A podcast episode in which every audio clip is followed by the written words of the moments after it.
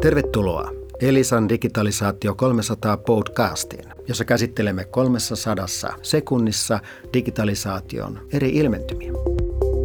Tänään vieraanani on Jaakko Kontiainen ja keskustelemme julkipilvestä Public Cloudista. Sinä olet, Jaakko, katsonut hyvinkin läheltä sitä isoa muutosta, mikä tällä hetkellä tapahtuu suomalaisten yritysten ottaessa käyttöön julkipilveä. Kiitos. Olen ollut kyllä onnekas siinä, että olen päässyt tarkastelemaan julkipilvin murrosta.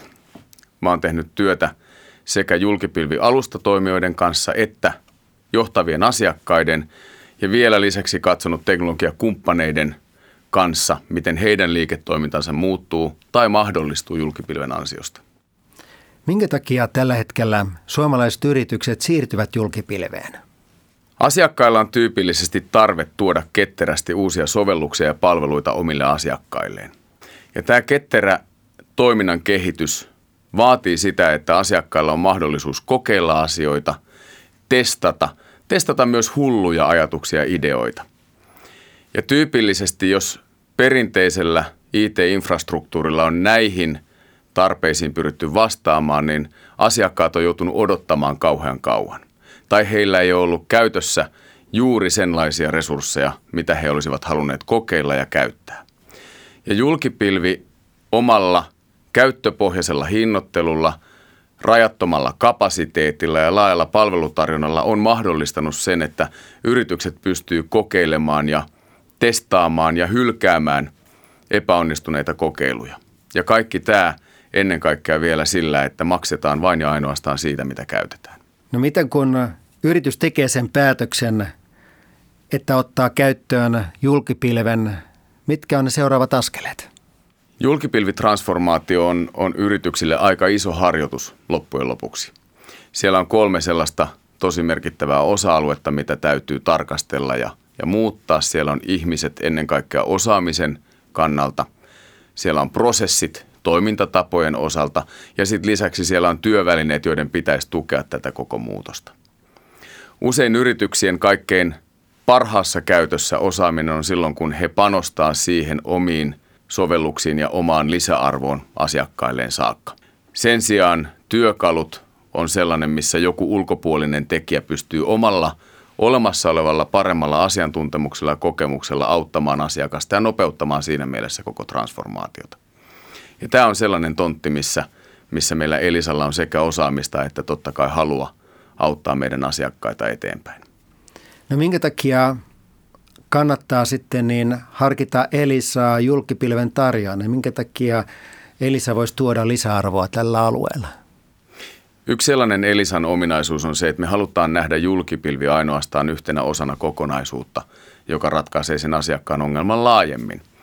Ja toinen asia on se, että silloin kun yrityksellä on tietoteknisiä ratkaisuja tai tietojärjestelmähankkeita, niin hirveän usein julkipilvi ei voi olla oikeastaan oma saarekkeensa, vaan se kytkeytyy siihen asiakkaan muiden, muihin ratkaisuihin. Ja tämä on sellainen kulma, missä me pystytään tukemaan sekä näitä perinteisempiä kapasiteettiratkaisuja, tietojärjestelmäratkaisuja, että sitten julkipilveä, johon meille on tullut aika laaja kokemus nyt jo. Jaakko, mikä on sinun mielestä erinomaisuuden esimerkki siinä, miten yritys on muodostanut aivan ennäkemätöntä kilpailuetua ja, ja liikevaihdon kasvua ottamalla käyttöön julkipilvipalveluita? Tässä mä tukeudun Amazonin teknologiajohtaja Werner Vogelsin Slash-tapahtumassa joulukuussa käyttämään esimerkkiin Supercelliin. On hirveän vaikea nähdä, että miten Supercell olisi pystynyt luomaan oman liiketoimintansa ja tukemaan asiakkaita ja pelaajia ympäri maailmaa tuollaisessa volyymissa ilman – joustavaa ja maailmanlaajuisesti tarjolla olevaa pilvipalvelualustaa. Minkä takia tämä sua innostaa ja inspiroi? Tiedän, että sulla on niin tietotekniikan diplomi-insinöörin tutkinto ja ekonomin tutkinto ja harrastuksena sijoitat viskitynnyreihin, jossa se sijoituksen tuotot tulee vasta kymmenen vuoden päästä. Minkä takia tämä inspiroi? Minkä takia sinä haluat tehdä tätä muutosta? Täällä taustalla on kaikkein, kaikkein eniten varmaan sellainen kombinaatio, että julkipilvi hivelee diplomi-insinöörin sellaista järjestelmällisyyden tarvetta ja, ja ajatusta, että hei, tämähän toimii tosi hienosti, automaattisesti, ohjelmallisesti. Ja sitten taas toisaalta kauppatieteilijä katsoo sitä, että et, et missä muualla olisi nähnyt markkinan, joka on jo 50 miljardin kokoinen maailmanlaajuisesti edelleen kasvaa 50 prosentin vuosivauhtia. Viskitynnyreistä on sanottava, että joku totesi sen olevan niille, joilla on enemmän rahaa kuin älyä. Sitä ei voi pitää sijoituksena muuta kuin hyvän kaveri porukkaan ja, ja siihen omaan pikkuomituiseen hauskanpitoon. Kiitos Jaakko ja kiitos kuulijoille. Tänään keskustelimme julkipilvestä, josta saa lisätietoa osoitteesta elisa.fi kautta yrityksille. Seuraavassa jaksossa aiheenamme on 5G-teknologia.